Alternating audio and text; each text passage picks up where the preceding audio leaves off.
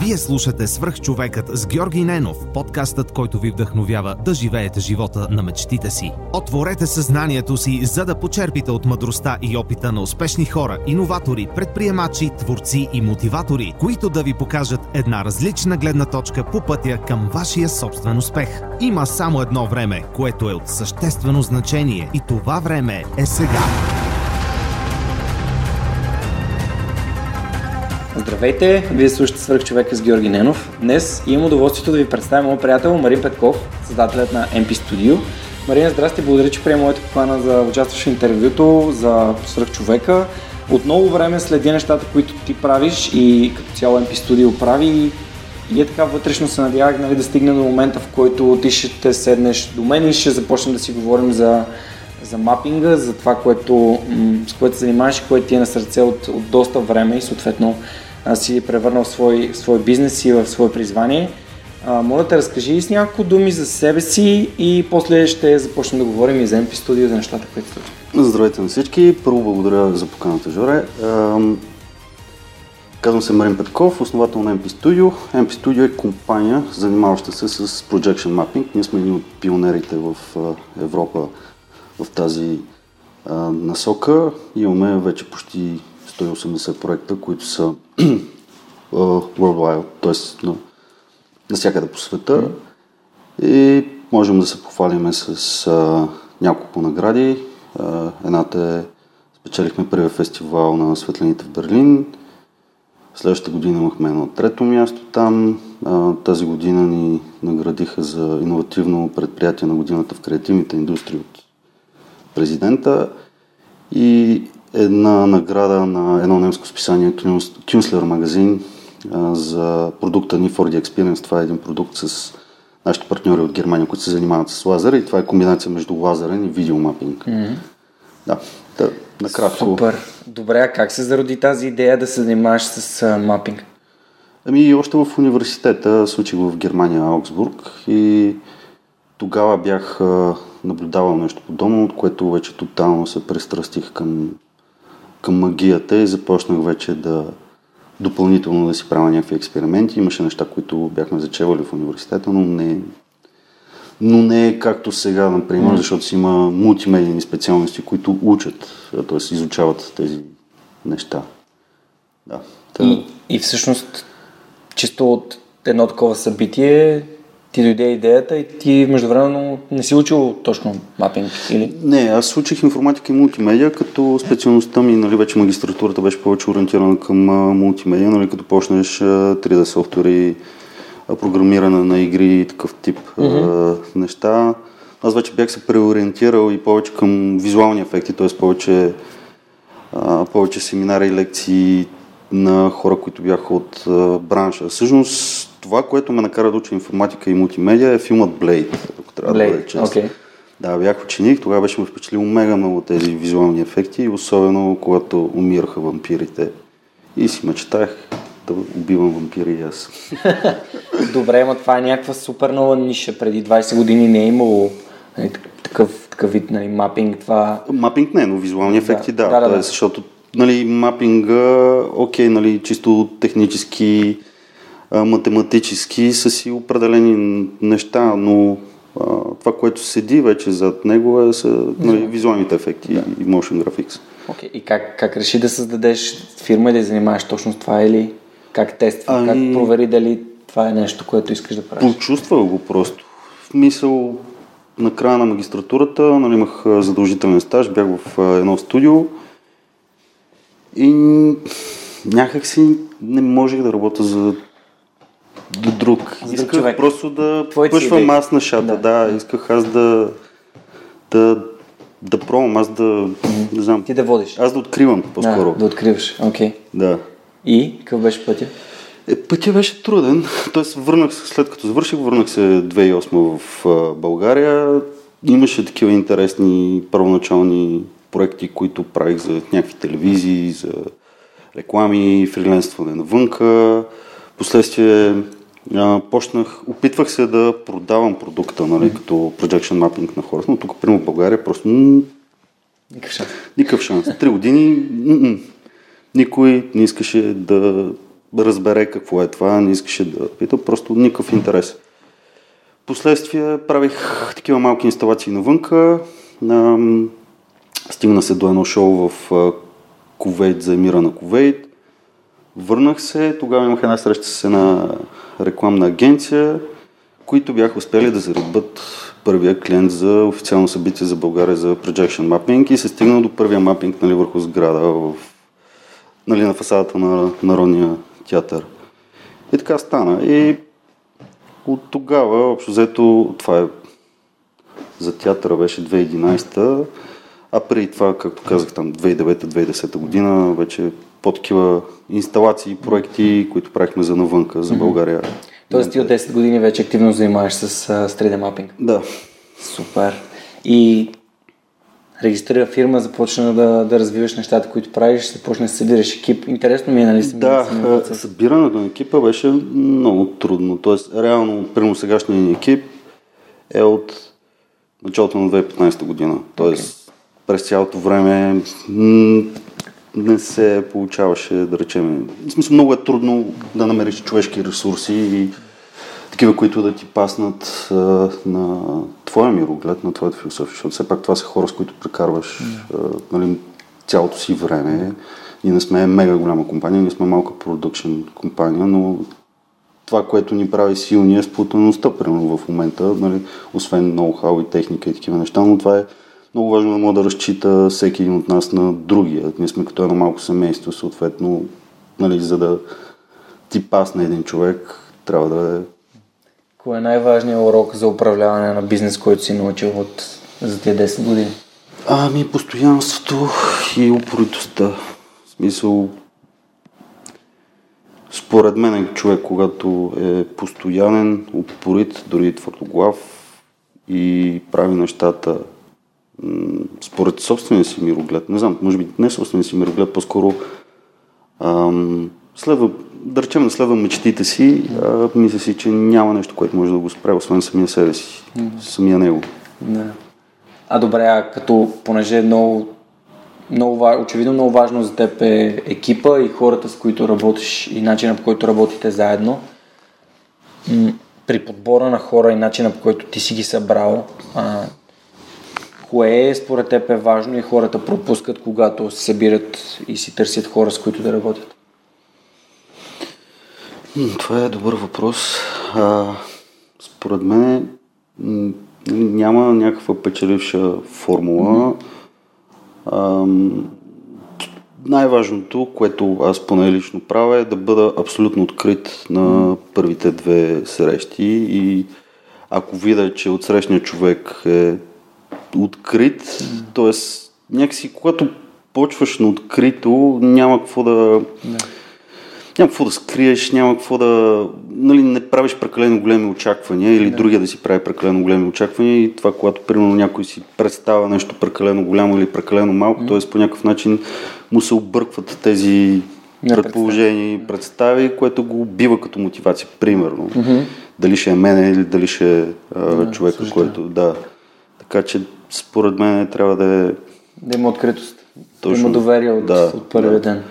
Да, Супер. аз обичам да бъда открит, така че... Супер.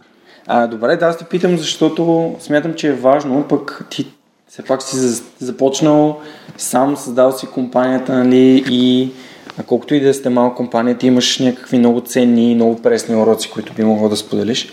Добре, как, как се случва как се, как се случва магията технически? Ти ли беше човек, който създаваше в началото а, целият мапинг или по-скоро идеята идва в теб и пък технически имаш хора, с които заедно да, да разработиш? В смисъл, питам те, защото нали, някой път хората, които са на главата, главата на бизнеса и които го управляват, повечето време мислят за менажиране и управление, а не за техническата част. Пък ти самия си малко или много ами... ноу-хауто идва да. от теб. Как се успяваш да...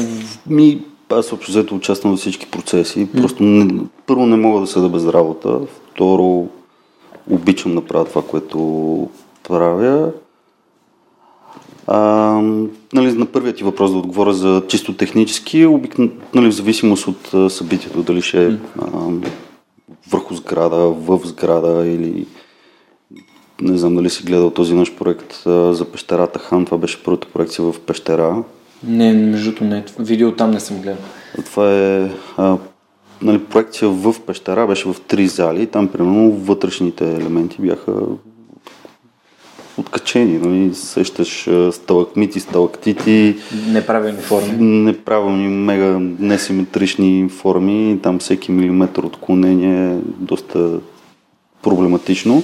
Да се върна на, нали, на техническия въпрос. Обикновено ние или сканираме сградата, или с наши фотограматични mm. функции си правиме, така се каже, схемата, картата и а, изображението, което ще бъде деформирано спрямо а, проектора. Mm.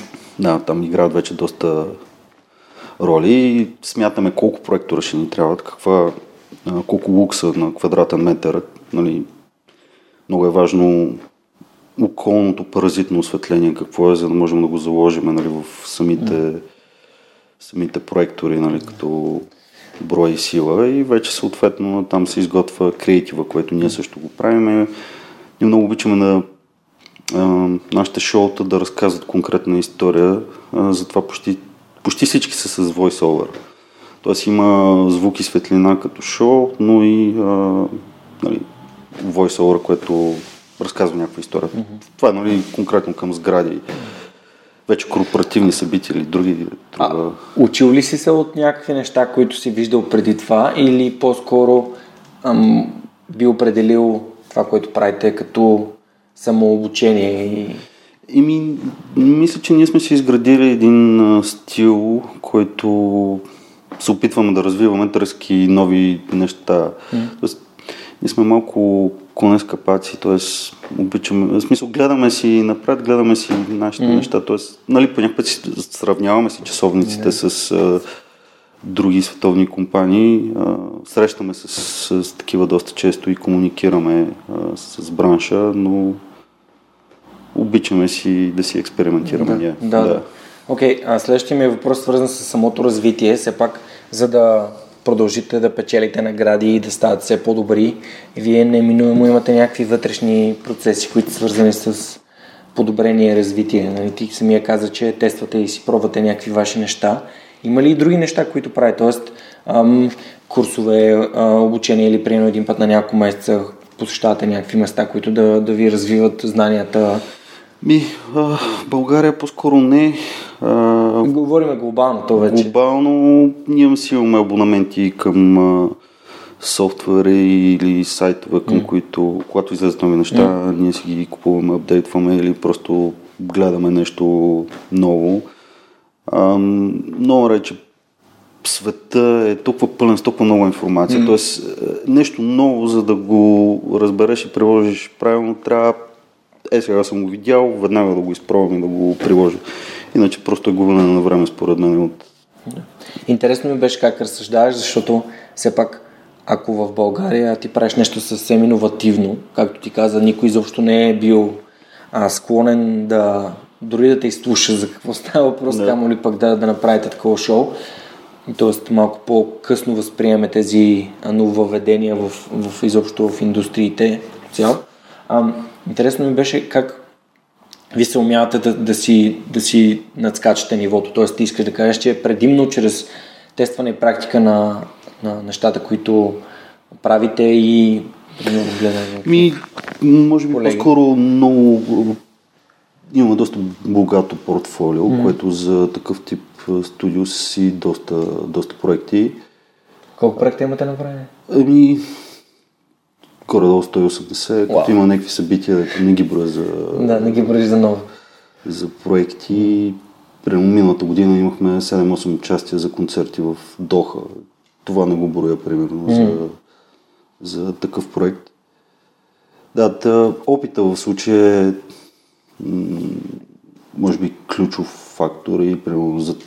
ние имаме установени партньори в, на доста места и те нали, оценяват а, опита и да реагираш правилно в конкретна ситуация, което нали, това ни е доста силна част. Ако приемем, че една нова компания иска да прави а, нещо което си е чисто иновативно и тяхно си. Mm-hmm. Не, е не е мапинг, ами каквато и да е друга индустрия, но, е, но са много добри, много отдадени в това. От гледна точка на виждам, че ти имаш много добри контакти и си изградил такива партньорства. Кой е, какъв съвет ви дал на хората, които пробиват извън България, за да могат и те да създадат нали, такива връзки с хората? Тоест, кое, кое е важно за чуждестранните партньори, за да могат да работят а, и да се, да се доверят нали, напълно, както се доверят на вас? А, тоест, за една стартираща компания първо най-важното нещо е представеното, т.е. да е възможно най- глупо звучи изчистено, най-елементарно и достъпно за език. На... Less is more. Да. А, нали, това е първото впечатление, защото примерно, нали, редовно получавам покани или а, някакви предложения за нови продукти. Ме ми трябва да прочита примерно 4-5 изречения, да видя няколко картинки и, и веднага решам това е... Това не става. Не става ли са? Може и да е става, обаче просто примерно ми е представено по такъв начин и го игнорирам и нали, знаеш, на ден получаваш по колко спам. Нямаш време да четеш а, такъв тип mm. неща и просто ти си се а, иммунизирал от а, такива спамове по някакъв начин, чисто относно контакти, ма, както казах, аз съм бил винаги искрен, особено mm. с а, хората, с които работили, хората, точно и партньори. Mm. И мисля, че това винаги ми е помагало и хората го оценяват това, когато един човек е искрен това е супер ценно, че казваш, защото като цяло имам чувство, че в България има един такъв, такъв формиран балон, че не е хубаво да казваш всичко, което знаеш и един вид има едни такива ам, едно такова позициониране спрямо нали, партньорите и бизнесите, където хората не се опитват да се искрени и да дадат максимално много стоеност. Ами, по-скоро се чуят как да изкарат повече пари, т.е. фокусът е изместен ти, доколкото виждам, искаш да работиш с хора, които са искрени обратно, нали, отколкото нали, с хора, които просто а, имат някакви, а, как, да, как се казва, hidden agenda, нали, mm-hmm. скрити и такива планове. Поред мен, нали, всяка българска фирма би искала да излезе на международния пазар и да се позиционира добре, особено продуктите им е качествени и съответно. Да, тъй, затова ти задах този въпрос. Супер. Ами, м- добре, ти като все пак го развиеш този бизнес, имаш техническата част, работиш по нея, имаш екипа, а, грижиш се за, за него, защото той ти е актив и той трябва да се развива. А, ти сам себе си как развиваш? В смисъл такъв и, и, и като нали, не само технически, ми по-скоро като човек, който управлява бизнеса. Ами, може би времето, проектите решения, дали правилни или грешни, ме учат по някакъв начин. Тоест, човек се учи цял живот. Той mm. няма как да се роди научен, няма как да придобие дадено нещо. Просто е така. Според мен това ще е един безкрайни дълъг процес от, да, от учене. Така че... Начетеш ли някакви неща? В смисъл, опитваш ли да да, си... да, чета от време на време примерно интересни статии, по които по някакъв начин да ме или мотивират, или да ми допълнят някакви дупки, където си мисля, че примерно съм а, слаб или ми куца време, или да науча нещо, но едно от момчетата в а, студиото, а, той ми е Адаш Марин Димитров, той се занимава с а, а, селс и с а, маркетинга на компанията. Та, той а, в момента е човекът, който гледа да спестява примерно а, време на мен за някакви менеджерски mm. а, неща и както и съответно mm. разходи на студия. Да, да, да. Да, двете Тоест имаш си човек, на който разчиташ, но все пак нали, ти, ти нали, малко или много в опита, в опита се учиш. Да. А как разбираш, като каза за дупки, как разбираш, че в някаква дадена област имаш дух, върху която искаш да работиш. Питам те, защото като цяло смятам, че колкото по-качествени въпроси задават хората и колкото по-добре познават себе си, толкова по-добре и по-бързо могат да успеят в това, което искат. Mm-hmm. Та, ще ми е интересно. Ще отговориш. Ами, как оценявам дупки, по-скоро, а, когато се чувствам насигурен, това означава или че се колеба, или съответно нямам а, опит или а, познания за дадено нещо. Аз не знам, при мен някои повечето решения са взети на, на интуиция и опит. И интуицията ти се гради от опита, нали, така да се каже. И принципно много малко време ми трябва за да реша нещо и в повечето случаи първото ти интуитивно решение е 90% от случаите е най-вярно. Поне при мен така е било. Ам... Предполагам, че... Доверяш на интуицията си предимно. Да. То, то така иззвучеше от това, което разказа за представянето на фирмите и как нали, сме заливани от нова информация. Просто явно наистина се, се доверяваш на тези неща, но все пак ми беше интересно, защото ам, при мен също прогреса дойде, когато започнах да, да мисля за нещата, които съм добър в тях, които не съм добър в тях. Започнах да влагам повече време, внимание, старание в нещата, в които съм добър, стана още по-добър в тях. А нещата, които не съм добър в тях, или ги отсях да не ги правя изобщо, Да. или намерих хора, които да ми помагат с тях. Абсолютно, точно. Всъщност с това тръгнах да разказвам за колегата ми mm. Марин Димитров, защото при аз не съм добър в а, счетоводство, смятане на бизнес план и подобни mm. неща, затова той се занимава с тези неща. На мен това ми е голяма дупка, дори да тръгна да... Тоест, имам някакви познания, не са това, което трябва да бъдат, затова Марин се занимава с А това. може ли, можем ли да ние да бъдем супер добри във всичко, което правим? Според мен няма как да се случи. Няма да, може би след 100 години, Ако- като имаме роботски ръце и... Може би, между другото, в, в разказа от преди малко, когато разказваше с такава страст, нали, за това, че обичаш нещо да правиш обичаш технически да, да работиш във всичко в бизнеса, нали, пролича, че и сега това, което каза, пролича, че ти искаш да правиш нещата, които правиш, пък другите неща, свързани с бизнес, които не разбираш и приемаш дупки, по-скоро би се радвал някой друг да ги прави. Това е един от, може би един от основните принципи на, на успешните бизнеси, там където нещата, които не ти харесват да ги правиш, нали, може да намериш друг, който му харесва и който ги прави, Да. съответно по-добре от теб. Така, хем а, двама души са по-продуктивни и хем нали, спестяваш собственото си време. Абсолютно, абсолютно. М, Времето ни е най-ценният ресурс. да, времето ни е много ценен ресурс, наистина. Всъщност аз правя подкаста от почти две години. А, ти правиш мапинга от над, нали, над 10, като а, включим и образованието. И ам, тази, този лайт мотив на постоянството и при мен доста често се застъпен, защото аз също смятам, че човек трябва да бъде постоянен, за да, постигне, за да стигне до целта, която си е поставил. Да. да. това да е най- Всичко си зависи от самите нас, така че няма как да го получим на готово, няма как да падне от Марс. Тук каза нещо много важно, нали? всичко си зависи от самите нас. Мислиш ли, че има хора, които смятат, че някой ме е длъжен за нещо или че а, нещо, всичко зависи от другите? България е пълно с такива, за съжаление. А добре, а как, как можем да направим така, че нали, тези хора да, да ги променим, за да живеем а, в, една, в едно общество, където хората нали, поемат отговорността за собствените си действия и бездействия? Това е доста сложен въпрос, на който трябва доста на твърд отговор, така да, се каже. Окей. А, но доста трудно. Според мен е чисто проблема е много голям. Т.е. той тръгва и от семействата, и от училищата, и от а, а, работата, и от а, доста неща са ни изкривили като някакви ам, изкривили са ни като характери и като хора, защото примерно нали, нещо, което сигурно си засичал доста често в България е повечето пъти, когато някой успява другите да почват, ай сега, Да завиждат. защо, той някой му е дал, еди какво си, еди що си. Докато примерно навън, ако някой успява, ти се опитваш да работиш повече с този човек, защото ще успяваш заедно с него.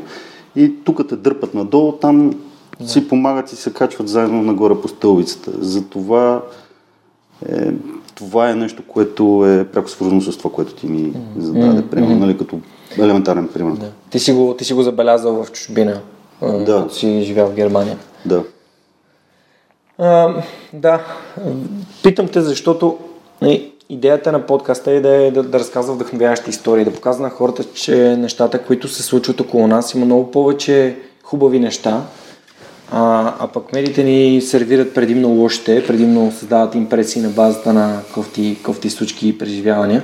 И което малко или много ни кара да се чувстваме обесилени и обезсърчени изобщо, че каквото и да тръгнем да правим, то може да претърпи успех. Да. По-скоро дори вярванията ни за парите в общия случай са, че ако ние имаме много пари, някой ще дойде и ще ни ги вземе, или че някой ще ни ги открадне, или че а, ще пратят мутри, или че ни рекетират, или така и така. Или ако имам много пари, ще бъда много щастлив. Или, сме, или пък сме, или ако имаме много пари, ще сме лоши хора, което също. Да.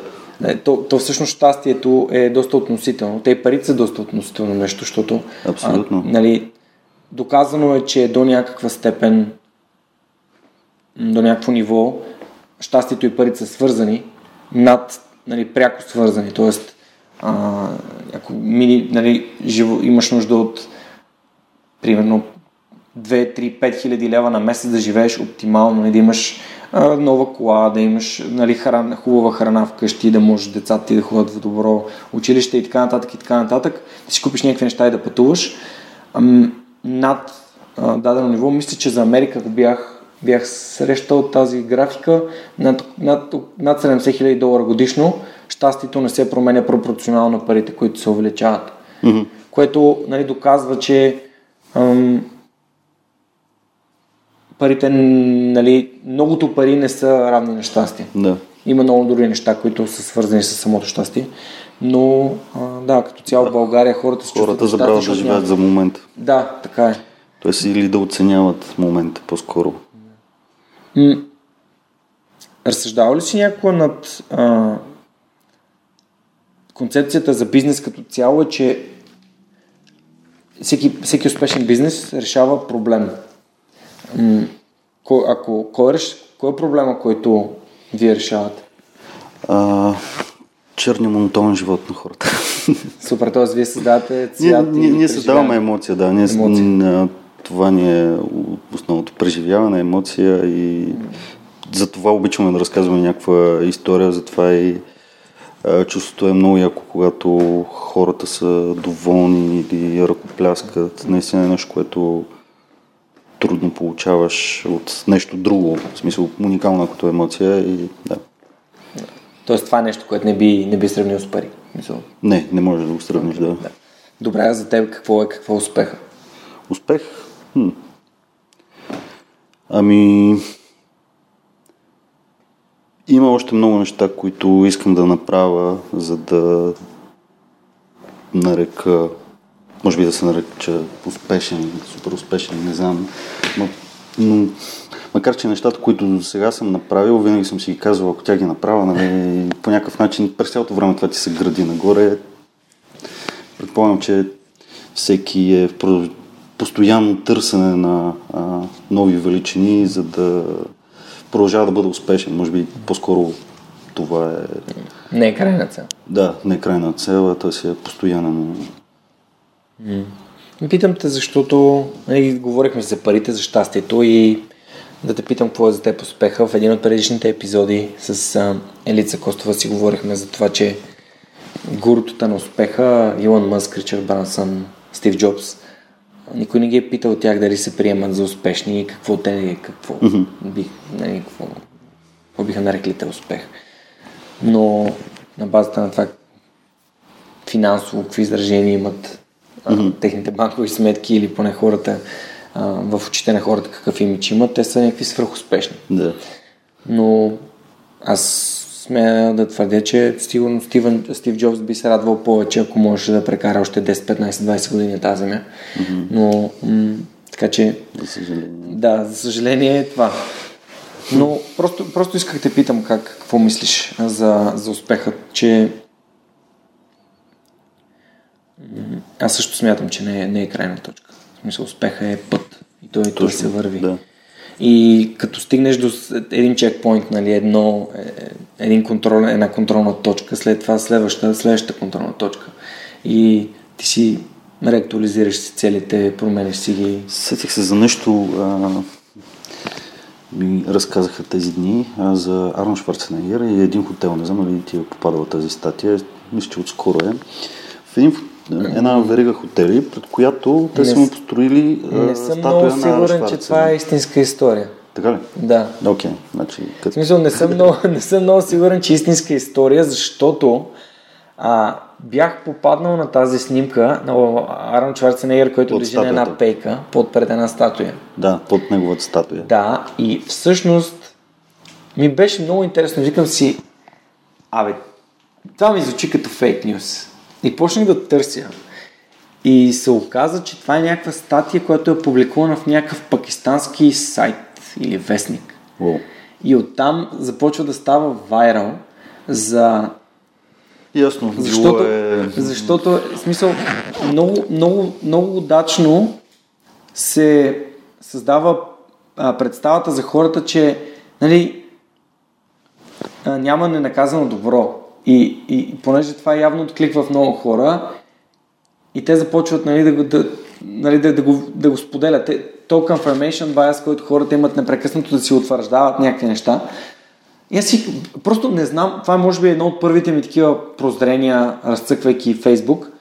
Абе, това няма как да е истина. Mm. В смисъл, почнах, нали, да гугълнах, почнах да търся а, разни неща и се стигна, че нали, това всъщност не е истина и, и, и извира от някакъв пакистански Мен сайт. един познат ми го разказваше, понеже начинът по който той разказва принципно е Да, доста, е доста такъв, увлекателен. Да. Може би това ме, по-скоро неговия разказ, начинът по който той го разказва, да, това ме... Да. Да, всъщност, аз а, точно в момента чета Tools for Titans на Тим Ферис книгата, в която той разказва доста за, за интервютата, които е правил в неговия подкаст. И на частта с Арнолд Шварценегер имам доста така подчертани неща и, и много, много интересни. Ако не си чел книгата, наистина е доста интересна, защото там в няколко страници има интервю, целите интервюта, общо най- най-важните части. И Арнолд Шварценегер просто той е някаква брутална машина за постигане на цели. Той е той има някаква не- невероятна воля, за да, за, да, за да бъде човек, който е. И аз не знаех, че той всъщност е изкарал много повече пари от а, Twins, от филма с Дани Девито, където са близнаци, Мгм. от, кой, от който и да е друг филм Така да, в смисъл, и, и той разказа нали, как, как се е случило. Как всъщност по същия начин Джордж Лукас как е нали, изкарал парите от Star Wars, чрез мерчендайза, чрез дрехите, чрез играчките, защото хората от, а, от Star Wars защо са вярвали, че това може да е ниша. Нали, а пък, да. Мисъл, той просто е казал, ами искам, искам приходите от играчки за срещу супер нисък хонорар. Те са казали, "О, няма проблеми, това тук ще ни излезе безплатно, нали, да направиш един филм и в последствие ам, нали, историята на Арнолд Шварценегер е тримата главни актьори, Дани Девито, той и не се сещам кой е третия поименно, пишат предложение за, нали, предложение за филм до, до режисьора. Той каза, супер, ще го направим. Те казват, окей, обаче ние не искаме хонорари. Мисля, ние ще го направим изцяло безплатно, срещу 30% от приходите на филма. За forever, за винаги. И каза, че само за първата година филма изкара 250 милиона долара. И как, а, много, е, много е смешно, като питат до ден днешен режисьора, нали, а, за този филм, а, как, ам, нали, как се работи с Арнолд издание Девито и той се на, на, нагъзва се и си обръща си джобовете и вика, а, нали, а, нали, изнасилихте ме и ме оставихте безпукнат грош заради това. Всъщност, че те са мислили доста в перспектива за, Да. За, за това нещо, за филма. Книгата е супер интересна, препоръчваме. И като сме се заговорили за книги, ти може ли да препоръчаш ня, някой интересен? Ами, аз мога да препоръчам фентази книги интересни. Лошо няма. Ако ти четеш фентазита и мислиш, че книгите биха се изкефили хората на тях. А, аз обичам да чета такива разтоварващи неща, т.е. по-скоро предпочитам да се пренеса в някой такъв магически свят или някой трилър, да речеме, а, отколкото... Не, че не чета професионална, т.е. професионална литература чета, но а, предпочитам в момента, като би фентази. Ам, колелото на времето, ако някой не го е дочел, последната книга е То е доста, доста е за четене колелото на времето. Да. Да, всъщност това е тази книга ми е препоръчена от няколко човека. Моят приятел Петър Катъров, той също пише, той е български писател, пише фентази, в момента се пише негова книга и той ми е разказвал доста за колелото на времето и имам си едно такова, а, нали, в, в дъното на мозъка ми едно такова удивително ми подсказва, айде като имаш време да прочетеш колелото на времето. Друго? А, трилогията към Златния компас а, в момента ми изкочи а, заглавието на трилогията а, на Филип Пулман. Това е страхотна трилогия, тя ми е една от любимите всъщност. ще намери, ще споделя. Аз обичам да споделям в, към подкаста ресурси, за да може хората, които По-лесно да ги открият. да, да ги открият да. по-лесно, да влязат в инфото, тази книга звучеше интересно и така. И отделно Озон БГ дава 10% отстъпка за всички, поръчката на всички книги на всички слушатели на Свръхчовека с промокод Superhuman. М, и ти супер. можеш да се възползваш от нея. А, за което съм им супер благодарен. И хората, които слушат подкаста като цяло, искат да се развиват и да четат, а, да четат книги, така че смятам, че е много полезно за тях. А, чел ли си Марсианецът на Анди Уей? Не.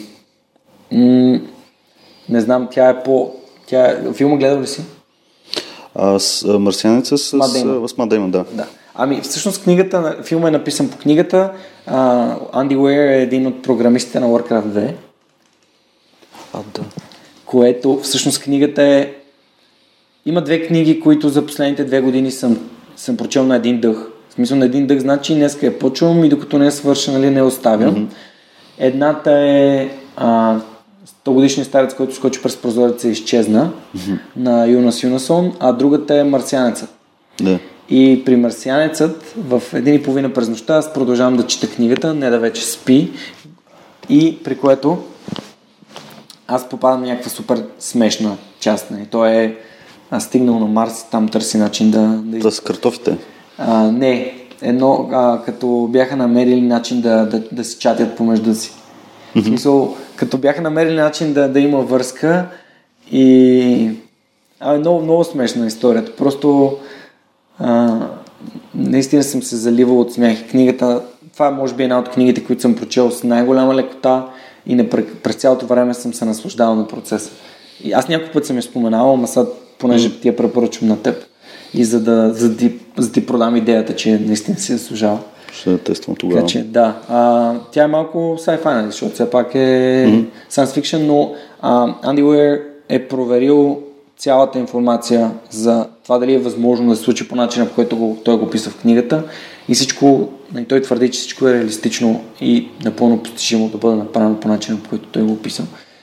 Което, което звучи интересно и хубавото е, че аз не съм гледал филма, т.е. нямах, нямах идея, нали... Ясно. А сега си го гледал? Или? Не, не, съм- даже още не съм гледал филма. Не. О, трябва да го гледаш. Доста, поне, не знам, така ще имаш, ще дадеш по-реална, по-реален коментар, нали, как е филма, книгата.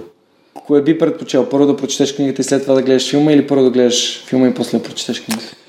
Това е доста трики, защото в повечето случаи се разочароваш. Или пък казваш, вау, те пък са го направили добре, нали, в случая, както е Game of Thrones, макар че нали, са променили така, сюжета различни сюжети, да, или пък а, на Interstellar. Там, съм примерно, а, в книгата посещават доста повече планети, отколкото филма си го гледал, предполагам. Филма съм гледал, да. Да, той ми е много любим филм и той макар, че е дълъг, но пак е кратък, нали, сравнение с а, книгата, но в повечето случаи предпочитам да прочета книгата първо, отколкото да... Тази грешка съм я правила с Властелина на пръстените. Бях изгледал първата част, нали тя тогава след... Всъщност, може би за хората, които не се интересуват от Толкин, след вече, като излезна първия филм, стана интересно нали, пак да се, да се чете, защото Толкин, нали, тази книга е имало доста преди това. Да. И аз а, почнах да чета Властелина. Изведнъж установих, че още в примерно първите 3-4 глави има още примерно поне два основни героя, които изобщо не фигурират. И бях такъв, леле, ако бях прочел книгата и да, след това да гледам филма, ще съм супер разочарован. Със сигурност ще съм супер разочарован. Да, та, затова реших да ти задам този въпрос. Да, защото виж, в, точно в такива фентази романи, където въображението е всъщност твоя филм, е, доста обратно се получава точно, точно както казваш, че ако беше прочел книгата, после mm. гледаш филма, нямаше да ти е... Аз бях чел книгата много отдавна и затова не можех да си спомня всичко, когато го гледах филма, но mm. ме ми хареса много тогава, да. Да, всъщност това, което ти казваш е много, много ценно за мен. Аз самия а, от малък много обичам да чета книги. Имаше един доста дълъг период от 10 на години, в които почти не съм чел книги. А, примерно около студент, студентските ми години, горе до края на гимназията, студентските ми години. И винаги съм се възхищавал на това, че като чета една книга и аз си представям нещата, които чета. Тоест, нали, въображението ми си измисля някакви да. хора, лица или нали, герой без лица, но имаш някакво усещане какво То, това е най-силното да. всъщност. Да. да, има, има един много цитат, че ам, никои двама души не са прочели една и съща книга. Да. Което според мен е много яко, защото всеки вижда, прочита и разбира. По същия начин си го коментираме това в офиса, като различни рендър версии на книгите. Да, еми да, то е така, защото ти имаш различна представа и различни, всъщност имаш различни неща, които си преминал и те формират по различна степен твоя, твоето въображение. Точно. А колкото повече книги си чел, то, нали, то е свързано е с въображението, толкова по-богато въображение имаш. Зависи нали, и какви, какви книги си чел, но все пак. Да. Или изкривено въображение, като Или... мене, тъй като като малко гледах много филми на ужасите. Ага. Никога не съм обичал филми на ужасите, между другото. Аз и... много обичах, не знам. Оставах само вкъщи, нашите прямо бяха някъде навън. Не. Бил съм там 8, 9, 10 дни си. Така си останал, много обичах да гледам страшни филми в, в нас. Добре, ако ам, м- има един въпрос, между другото, докато чета Tools for Titans, има някои много интересни въпроси, които бих искал да, искам да тествам и да ти издам а, на теб, понеже той нали, анализира хора, които са свръх, а, свръхуспешни. Това са никакви, както ни наричат overachievers. А, и примерно един от въпросите, които той обича да им задава е нали, кое е това нещо, което си купихте до 100 долара, да кажем до 100 лева. Кое е това нещо, което си купи до 100 лева и си супер доволен от него? Хм, до 100 лева тази година, последния месец. Не, просто нещо, седмица, което ти е, нещо, което ти е останало в съзнанието. Примерно вчера, вчера, докато четох, имаше история за някакъв ароматизатор. Просто ми е интересно как хората в България биха интерпретирали този въпрос. В смисъл, кое им е ценно, кое им е важно и как, какво виждат. До 100 лева.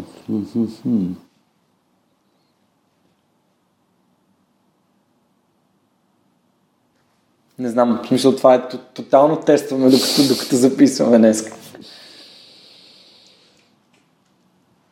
Ако не се сещаш, може да... Дай ми още малко време и ще Добре. се върна. Дай следващия въпрос. Ще се, ще се сети. Да, не, кажа. това е един от въпросите, които ми беше интересно, ако ги задавам в България на хората, дали бихме могли да, да хванем някакъв как да кажа, патърн, а, дали, как да кажа, штрих, който е сходен на, на повечето хора, нещо, което им повече, повече им прави впечатление. Сетих се от дребни джунджури, че много обичам да си купувам като пътувам, а просто mm. в нас съм пълен с Адаптер. всякакви глупости.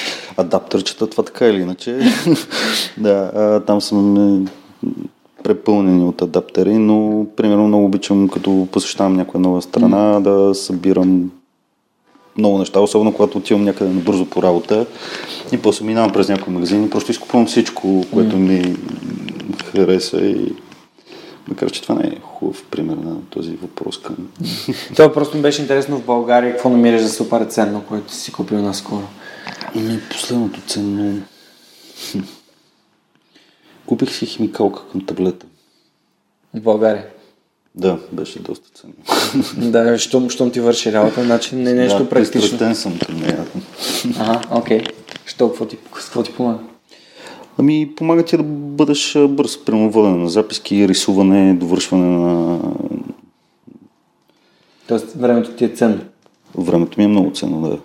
Добре, а каква е тактиката за, за оптимизиране на времето, което имаш, което прилагаш? Мисъл към себе Ми си? пише си програма. Тоест. Да, използвам а, тоест, различни методи. Примерно имам си една програма, която ползвам, Wunderlist, която може да се насаймват примерно определени таскове, както и към екип, така и към м- себе си. И има си notification до кога трябва да извър... да извършиш, дали е приоритет, дали не е приоритет. Това ми е най-лесният начин да ми напомня нещо или когато си гледам и си го пиша. Когато съм в много напечена ситуация, обичам да сядам и да си пиша тогава нещата, които трябва да свърша, дали може да се използва някакъв друг ресурс, някой друг да ги свърши. И така си преразпределям времето. Но това е нещо, което примерно много обичам да правя, когато съм под много стрес, тогава си ставам доста по-рано и деня ми започва когато хората обикновено спът, за да мога да финализирам. А, имам два въпроса. Първия е, ам, освен Wunderlist, който също е един ап, който е споменаван доста пъти в, и при Тим Ферис, между ти ми го споменаваш за първи път в, в Свърхчовека. Mm-hmm. Има ли друг ап, който би препоръчал, който е супер ценен?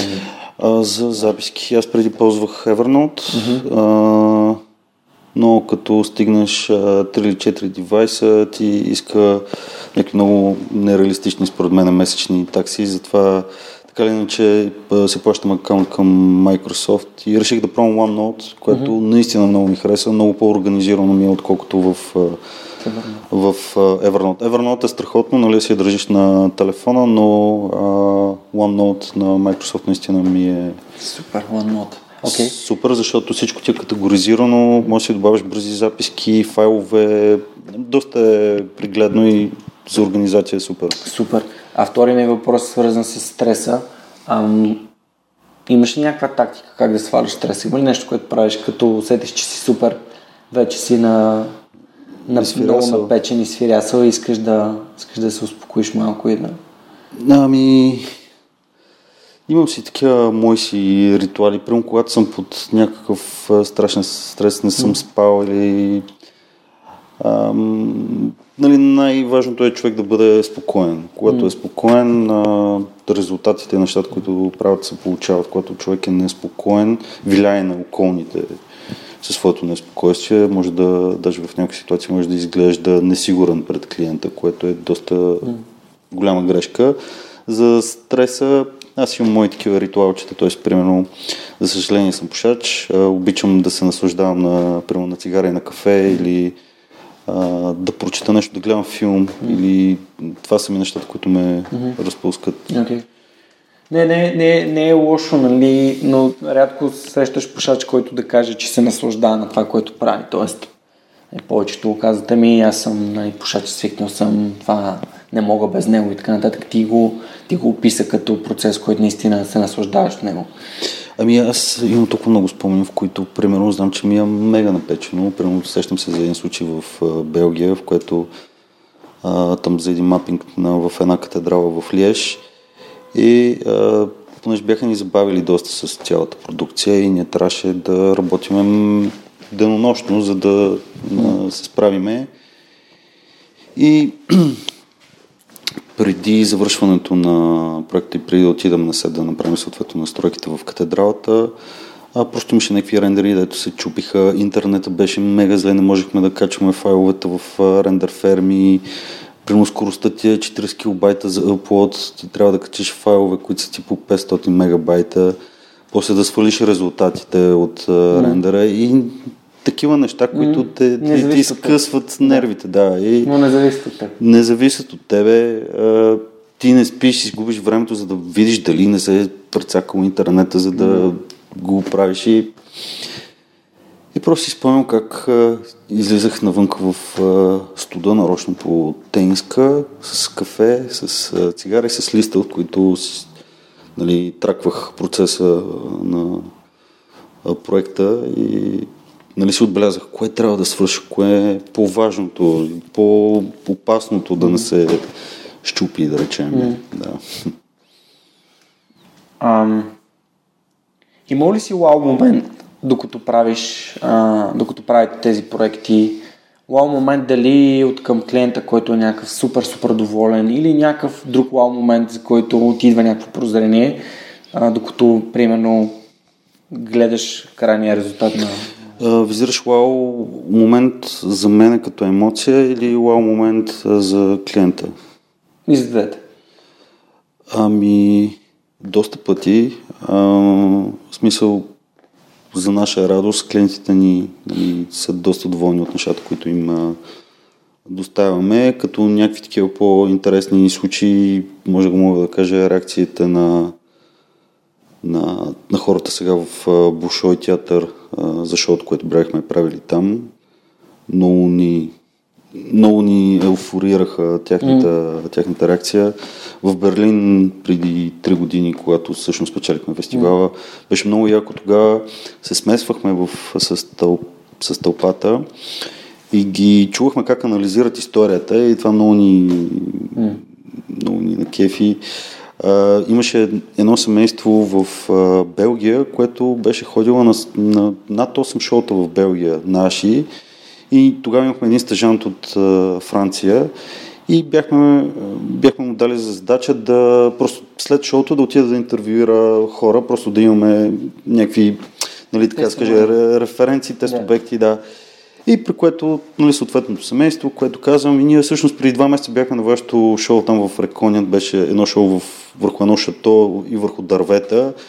После сме били в Лиеш или в а, хумо и, и ни стана много готино. Направо не можахме повярваме, че тези хора са ходили на всичките тези шоута. Нали? Каква е вероятността mm. да, да ти се случи? Да. да. Веднага ще задам един въпрос. Да. А, имате ли си на вашия сайт календар с събитията, които правите? Не, но отдавна си го мисля. Защото това е първото нещо, което ми идва на ум. Ако има хора, които... Ако има хора като те, това семейство, сигурно си има и други такива хора. Mm. Тоест, ако ви има начин да, нали, да си следите събитията, които правите и които предстоят и съответно да споделяте за тях, да си ги, да си ги рекламирате, така че повечето хора да знаят и тези, които се кеф на това, което правите, да, да ви посещават повече. Това би било много полезно, според мен. Mm, да. А в България, последно знам, че тук са за откриването на Европейската комисия. За председателство, да, между другото, в деня на самото откриване и нали, самата церемония, ние имахме а, три пъти пускахме, така се каже, изложбата шоу, а, като едно беше нали, съответно за официалните гости, за а, политици, а предишните две бяха първо за българските журналисти и после за чуждестранните журналисти. Като българските журналисти бяха най-еуфорирани, в смисъл ръкопляскания, вълнуваха се. Беше много готино изживяване с, с тях. Това си говорех и а, скоро в една телевизия по връзка с това. Те бяха, нали, много се развълнуваха, защото нали, по интересен начин за българска история или български а, картини или някакви неща, които са ни ценни за нас и много обичаме да ги, или бихме искали да ги покажем на другите, които смятат, че България е някаква страна от източна Европа, от соц държава, дето какво има, нали. Супер. Яко. А, аз, аз не съм гледал това още. Не, последното ваше шоу, което съм гледал, не съм сигурен кое, но това в Берлин съм гледал със сигурност, това пред народ, на Народния театър съм гледал със сигурност.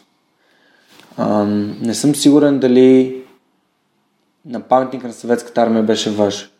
Наше, да. Окей, okay, добре. Защото знам, че има и други български фирми, да. които правят такива неща, което е много яко. А, но това, супер, това на съветската армия беше супер. С Супермен, да. Да, да, да, да. да, да, да. Стоп, глед... Него съм гледал на живо, между другото. Mm-hmm. Супер. Ами, много е яко, защото ние с теб сме съученици от... Нали, знаем се още от немската. Да. И нали, играли сме, ходили сме на дискотека заедно и си спомням някакви такива неща от тинейджерството и сега 10 години по-късно сме седнали и си, Даже си говорим за Доста повече от 10 години. Еми, аз немската съм завършил 2002. Ти, ти завършил 2002, аз съм 2005. А 2005. 2005, да знам, да сме, да сме излизали примерно 2003 четвърта, нали, ти като си бил 11-12 класа, съм бил малко по-малък. М- все пак е, 15, почти 15 години, ама все Да. пак се радвам, че нали, хора, които съм познал и от пре- преди това, пак нали, прогресират и най-важното не следват своята мечта и правят някакви супер интересни, иновативни. И това, че България нали, никой не го търси, до достатъчен показател, че нещо е иновативно.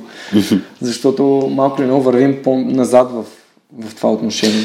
Ами, напротив, даже сега в момента имам чувството, че, примерно ли съответно за нашия пазар, а, почти не минава събитие, в което да няма нещо хай-тек или да. подобно. Миналата година, примерно, а, правихме три шоута с а, холограми, които е доста технологично, нали, технологичен метод, нали, съответния, който ние използвахме за българския пазар. И не всяка страна може да се похвали с нещо mm. подобно като инсталация или като такова. Да. Mm. Не, аз имах преди това, че как, как, както ти разказа вашия път, как в началото е Да. било. Да, да. Това е. Проправяме пътя напред към, към това България да стане една технологична страна. Кеф се на софтуни е супер много. А, нещата, които правят и сега имат блокчейн, искат да правят блокчейн образование mm-hmm. с а, една от най-големите академии в света, което е супер яко. Така че аз също мисля, че технологично наистина България се развива супер много, но като цяло просто склонността на хората да, да, да, да, да, да са first adopters, т.е. да тестват някакви mm. чисто нови неща. Примерно дори на Spark, а, знаеш за Spark, нали? Това са тези ав- електрическите А, да, да, да, автомобили. да. Ами, примерно- Един от колегите, между другото, беше първия, който катастрофира с тях, но Верно продължи. ли? Аз Не е по негова вина, но... Да, аз съм карал няколко пъти и съм супер изкефен, честно. В смисъл такъв наистина много ме кеф. Да. услуга. Е, ти в Германия, предполагам, си ползвал такъв на тип. CartoGo и на, да, и на BMW тази Drive Now. Ам, Драйв, no, да. м, аз не съм, защото имам много добри цени за корпоративните на Lufthansa автопарка на Херц. Наистина Те- много добри цени. Да. А, но Мен ми се е случило в Германия да. просто като... Е, да. Не съм излязъл с колата или примерно колата ми е била в България, когато живях нали, в Германия. И просто съм взимал от тях и наистина е много готино като, супер удобно е. като услуга, да. Абсолютно. Добре, ам, тогава за финал на епизода искам да ти задам въпроса, с който обичам да, да завършвам. А, интервютата и то е, ако можеш да погледнеш напред с машина на времето към себе си, какво би искал да видиш след 20-30 години? Дали най-накрая съм си намерил остров в Карибския океан или в Азиатски води, защото това ми е мечта от малко. Това ти е мечтата? А да живея на островче. Ама да е твое или да живееш на него? Ми, може да една част да е моя, но да съм там. Искаш да живееш на остров, супер. А добре, защо това е важно за теб? Не знам, мечта ми е от а, дете, даже си го слагам всяка година а, баницата с късмети. Пада се винаги на мене, но. Супер! Много ти благодаря за, за отделеното време, благодаря за, за нещата, за които си говорихме, за интересните гледни точки и знания, които сподели. И аз много благодаря за поканата и за разговора. Да, благодаря и аз. Ам, пожелавам на нашите слушатели една вдъхновяваща седмица. Бъдете, бъдете, вярвайте в себе си, бъдете вдъхновени и следвайте мечтите си. И пожелаваме на Марин неговата мечта скоро, не за 20-30 години, по-скоро да се сбъдне Мерси. и да му ходим на гости на, на остров. Да, заповядайте. Чао, това беше всичко от нас за тази седмица. До скоро! Чао.